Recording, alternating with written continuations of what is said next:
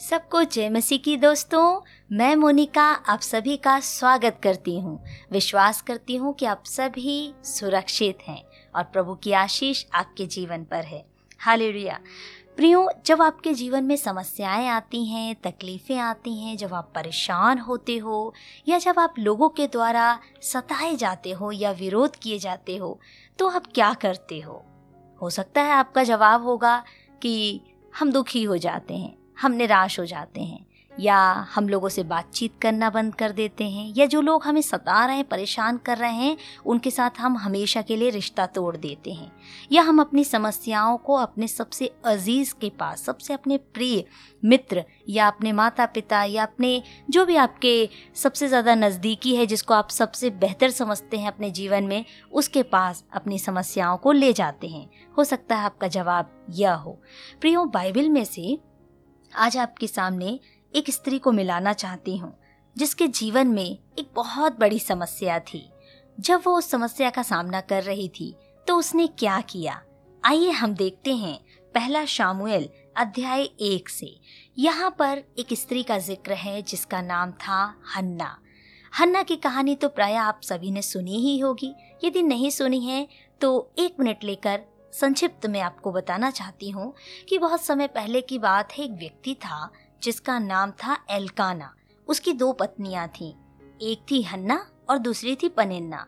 पनिन्ना के तो बच्चे थे, लेकिन हन्ना के कोई भी बच्चे नहीं थे, जिसके कारण से समाज के और इसके परिवार के, अर्थात जो पनिन्ना थी, उसके बच्चे, ये सभी मिल करके हन्ना को अक्सर ताने दिया करते थे, बुरा भला कहा करते थे, जिसके कारण से होता ये था कि हन्ना अक्सर दुखी रहा करती थी, उदास रहती थी।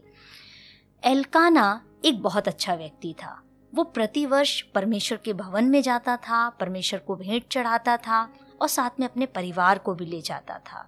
और एक बहुत ही अच्छी बात यदि आपको बताऊँ तो वो ये थी कि हन्ना भी अपने पति के साथ प्रभु के भवन में जाती थी, अक्सर जाया करती थी। प्रियो, जब हमारे जीवन में समस्याएँ आती हैं तो हम सबसे पहला काम ये करते हैं कि हम प्रभु से अपनी संगति को तोड़ देते हैं। लेकिन हन्ना के जीवन से यदि हम देखें तो हन्ना ने प्रभु के भवन को कभी भी नहीं छोड़ा। वो अपने पति के साथ सदैव प्रभु के भवन में जाती थी। आइए हम हन्ना के जीवन से कुछ पाँच बातों को यहाँ सीखेंगे, जो उसके जीवन में एक बहुत बड़ी आशीष को लेकर के आया। और आज उन आशीषों को हम यदि प्राप्त करना चाहते हैं तो वो पाँच बातें अपने जीवन में हम भी लागू कर सकते हैं। सबसे पहली बात, हन्ना अच्छी तरह से जानती थी कि उसे अपनी समस्याओं को कहाँ और किसके पास लेकर जाना है। प्रियो, जब हमारे जीवन में समस्याएँ आती हैं तो हमें भी यह पता होना चाहिए कि उन समस्याओं को हम किसके पास लेकर जाएँ। हन्ना अपनी इस गंभीर समस्या को, कि वो संतान रहित है, उसके पास कोई औलाद नहीं है, इस समस्या को वो प्रभु के समीप लेकर गई, प्रभु के भवन में लेकर गई। यदि इसका ज़िक्र आप देखें तो पहला शमुएल अध्याय एक आयत दस में आप पाते हैं कि वह मन में व्याकुल होकर यहुआ से प्रार्थना करने और बिलक बिलक कर रोने लगी। यानी वो प्रभु के भवन पहुँची और प्रभु के सामने उसने अपनी समस्या को रख दिया। आइए आज हम भी अपने जीवन की समस्या को प्रभु के चरणों में रखने पाए। दूसरी बात, अपनी समस्याओं में भी उसने परमेश्वर पर संपूर्ण भरोसा रखा।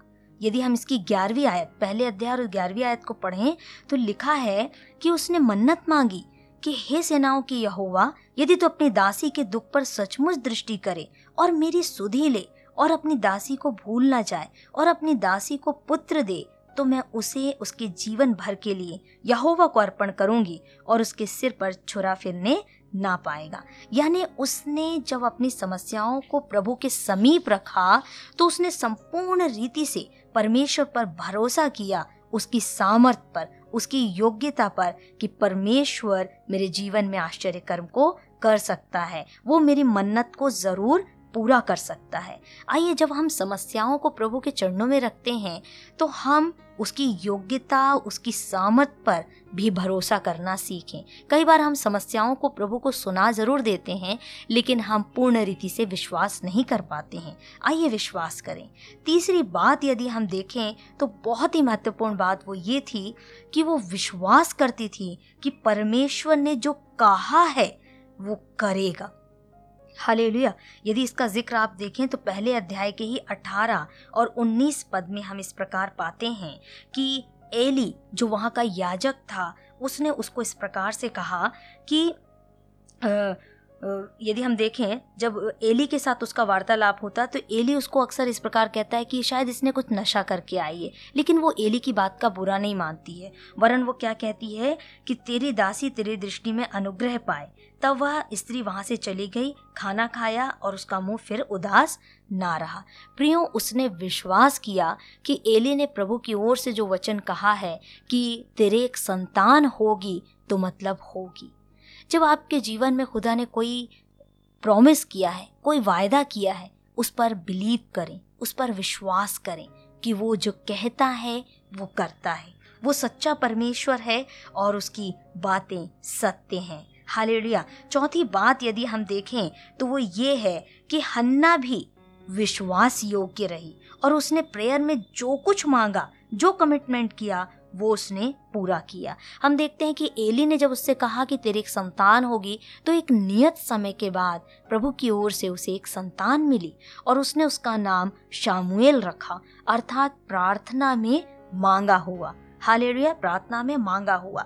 और लिखा है कि उसने जब प्रार्थना की थी हन्ना ने प्रभु के भवन में तो उसने प्रभु से एक वायदा किया था कि प्रभु यदि आप मुझे संतान देते हैं, बच्चा देते हैं तो उसे मैं जीवन भर के लिए आपकी सेवा के लिए दे दूँगी। और हम देखते हैं इसके पहले अध्याय के 24 से लेकर 28 पद में, उसने अपने बच्चे को लाकर प्रभु के भवन में रखा, प्रभु की सेवा के लिए दे दिया। यानी हन्ना विश्वास योग्य रहे। प्रियो, जब परमेश्वर आपके जीवन में आपकी प्रार्थनाओं को सुनता है, आपकी मन्नतों को जब वो पूरा करता है, आप भी उसके प्रति विश्वास योग्य रहें विश्वास योग्य रहें। ये कुंजी है हमारे आने वाली आशीषों की। जब हम एक बात के लिए विश्वास योग्य रहते हैं, प्रभु हमारे जीवन में और आशीषें देता है। हन्ना विश्वास योग्य रही। पांचवी और अंतिम बात यदि आपसे कहूँ तो वो ये थी कि हन्ना ने सारी महिमा परमेश्वर को दी। हालेलुया, सारी महिमा परमेश्वर को दी। इसका ज़िक्र हम पाते हैं दूसरा अध्याय में और उसकी पहली और दूसरी आयत में, जहाँ लिखा है कि हन्ना ने प्रार्थना करके कहा, मेरा मन यहुआ के कारण मगन है। मेरा सींग यहुआ के कारण ऊँचा हुआ है। मेरा मुँह मेरे शत्रुओं के विरुद्ध खुल गया है, क्योंकि मैं तेरे किए हुए उद्धार से आनंदित हो गई हूँ, आनंदित हो गई हूँ। प्रियो, उसने सारी महिमा परमेश्वर को दी है, सारी महिमा परमेश्वर को। और वो अपने लाइफ में कभी उदास नहीं रही, उसने उसके वचन पर विश्वास किया। प्रियो, आज हम भी इन बातों को सीखने पाए। आज परमेश्वर ने हमारे जीवन में जो भी आशीषें दी हैं, जो भी अद्भुत कार्य किए हैं, सारी महिमा अपने खुदावंत को देना हम सीखें। सारी महिमा, सारी प्रशंसा हम अपने प्रिय प्रभु को देना सीखें। इससे होता यह है कि हमारे जीवन में हम और आशीषें पाते हैं। शायद यही कारण है कि हन्ना के इस स्वभाव के कारण, हन्ना के इस प्रार्थना रूपी जीवन के कारण आज हम शामुएल के विषय में पढ़ते हैं। शामुएल एक बहुत बड़ा नवी एक बहुत बड़ा प्रभु का दास बना, जिसने बड़े बड़े राजाओं का राज्य अभिषेक किया, जो प्रभु की बातों को बचपन से ही सुनने वाला बना। शायद उसके जीवन में उसकी माँ का एक बहुत बड़ा रोल था। प्रियो, आज हो सकता हम भी अपने लाइफ में एक अलग अलग रिश्तों को निभा रहे हों। आइए, हर एक बातों में हम प्रभु को पहला स्थान दें। प्रभु की बातों पर विश्वास करना सीखें। प्रभु के लिए हम विश्वास योग्य रहें। अपने जीवन के हर एक आशीषों के लिए हम प्रभु को महिमा देना सीखें। प्रभु को महिमा देना सीखें। प्रभु, आप सबको आशीष दें। आज हमने सीखा बाइबल से एक अच्छी माँ के विषय में, एक अच्छी प्रार्थना करने वाली स्त्री के विषय में, जिसका नाम था हन्ना। आइए हम भी अपने परिवार के लिए, अपने बच्चों के लिए, अपने रिश्तेदारों के लिए एक आशीष का कारण बने और प्रभु के लिए हम भी विश्वास योग्य रहें। अपनी समस्याओं को हम प्रभु के चरणों में रखें और उससे सुने और आशीष ग्रहण करें। प्रभु आप सबको आशीष दे, आप सभी को जय मसीह की।